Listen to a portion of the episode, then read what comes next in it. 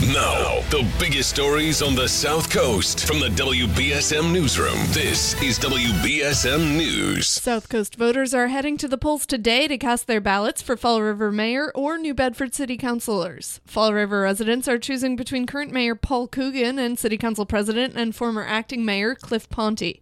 Coogan's wife, a former Olympic athlete, made headlines over the weekend after she was hit by a car while cycling on Sunday.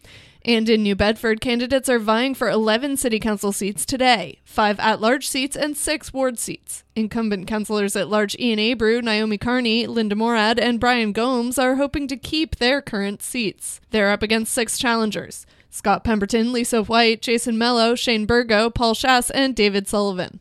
In wards 2, 3, and 4, the incumbent councilors are running unopposed. Incumbent Ward 1 councilor Brad Markey is running against Leo Choquette Jr., while Ward 5 councilor Scott Lima is going head to head with Zachary Boyer. In Ward 6, incumbent councilor and current council president Joe Lopes is up against Ryan Pereira.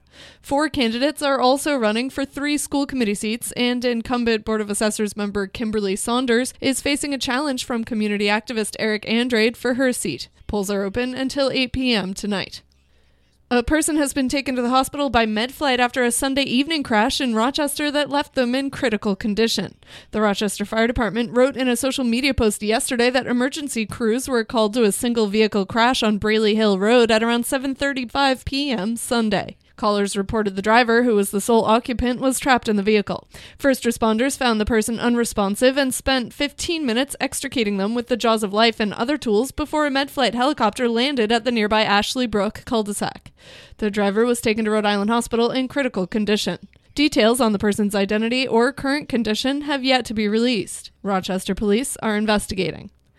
After nearly two days, the search for a pilot whose plane went down off Nauset Beach Sunday night has been called off. The Coast Guard said the man was reported missing at around 10:30 p.m. Sunday by a friend who was waiting for him at Chatham Airport. The pilot was heading to the Cape from Pennsylvania in a single-engine Piper 28. In sports, the Celtics visit Orlando tomorrow after dropping their third in a row to the Chicago Bulls. The C's are 2 and 5 on the year.